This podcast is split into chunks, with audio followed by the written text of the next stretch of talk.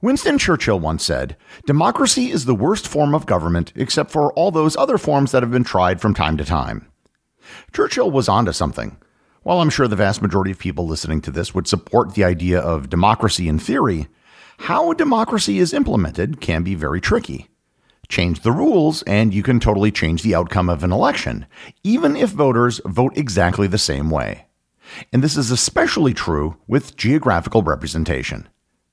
Learn more about gerrymandering, its history, how it works, and measures to get rid of it on this episode of Everything Everywhere Daily.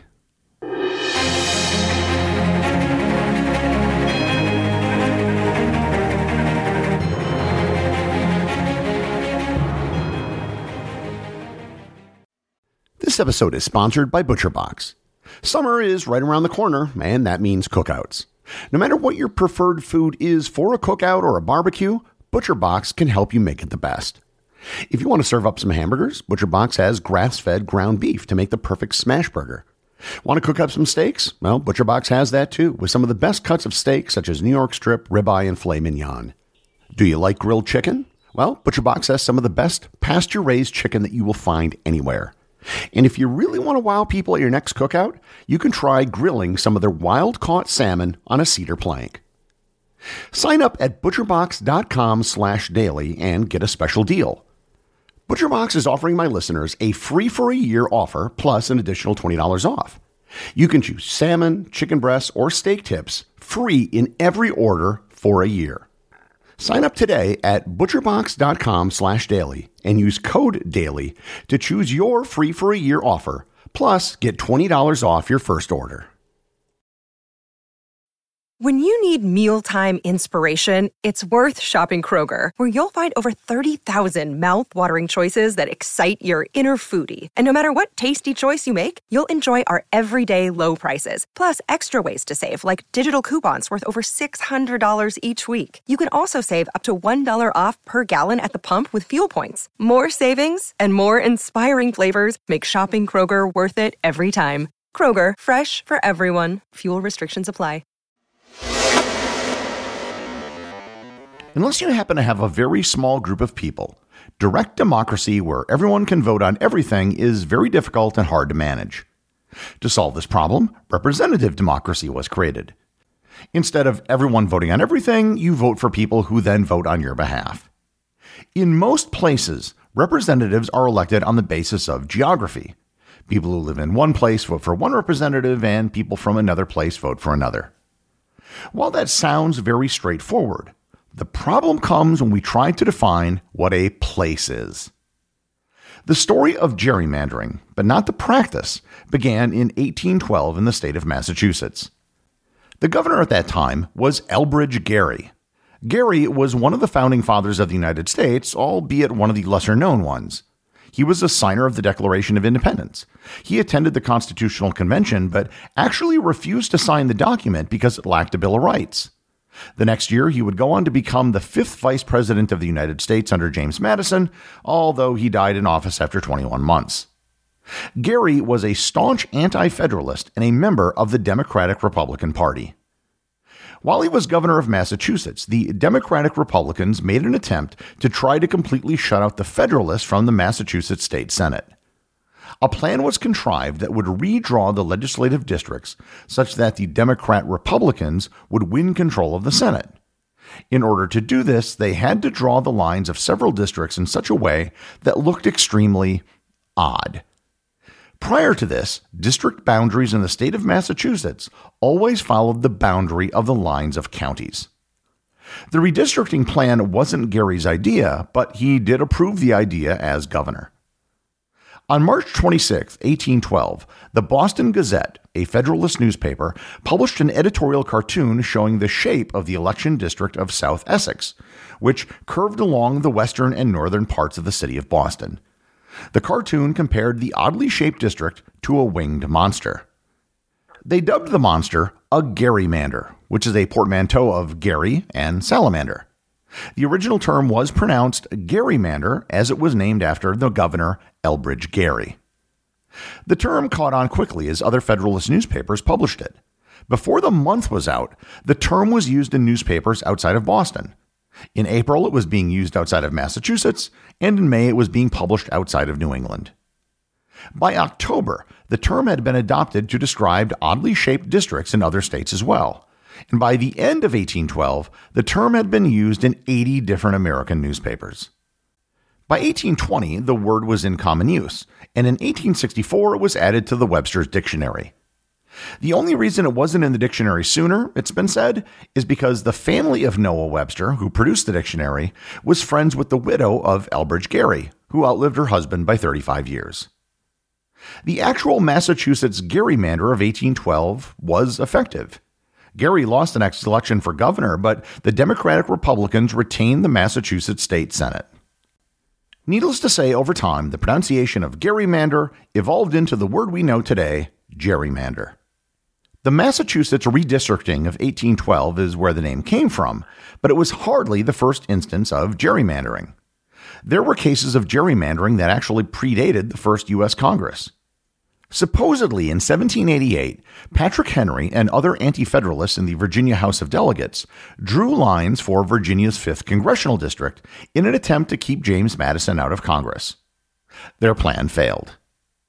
After the U.S. Civil War, gerrymandering was used to create districts in the South that would ensure black voters would have their votes diluted.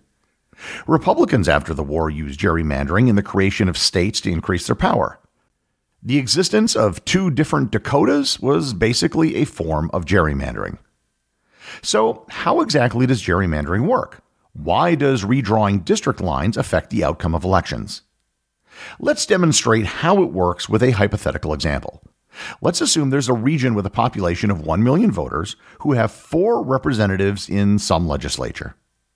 Let's also assume that the entire population of eligible voters is evenly split between the two parties, the gold and silver parties. 500,000 members of the gold party and 500,000 members of the silver party. Of the four representatives from the region, who would be elected? How many from each party?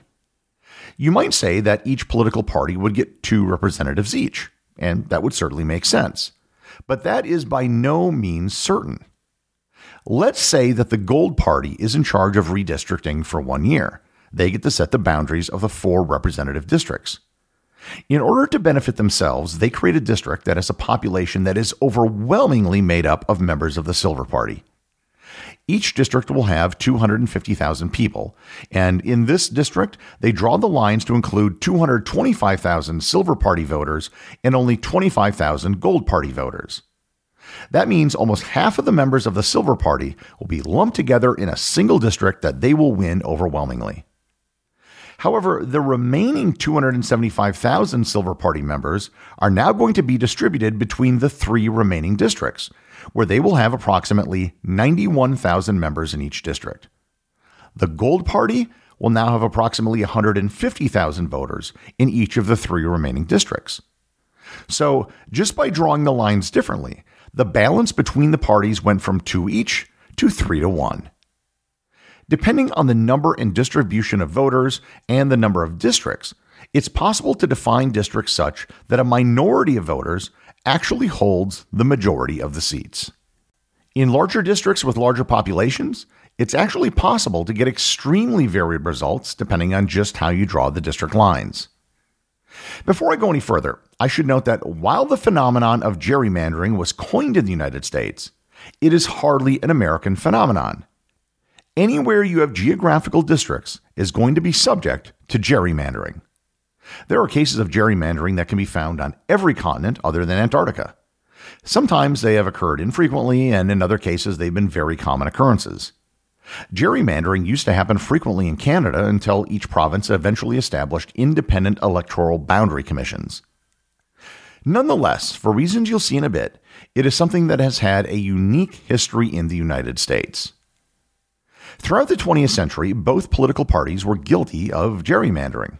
Democrats and Republicans alike used the power of creating electoral boundaries to their benefit.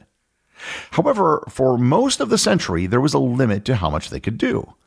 This was due to the fact that election districts were changed infrequently, and everything had to be calculated by hand. The U.S. Supreme Court decision that changed gerrymandering, although nobody realized it at the time, was the 1964 case of Wesberry versus Sanders. The court ruled 6 to 3, finding that congressional districts must have nearly equal populations to ensure that, quote, as nearly as is practical, one man's vote in a congressional election is to be as worth as much as another's, end quote.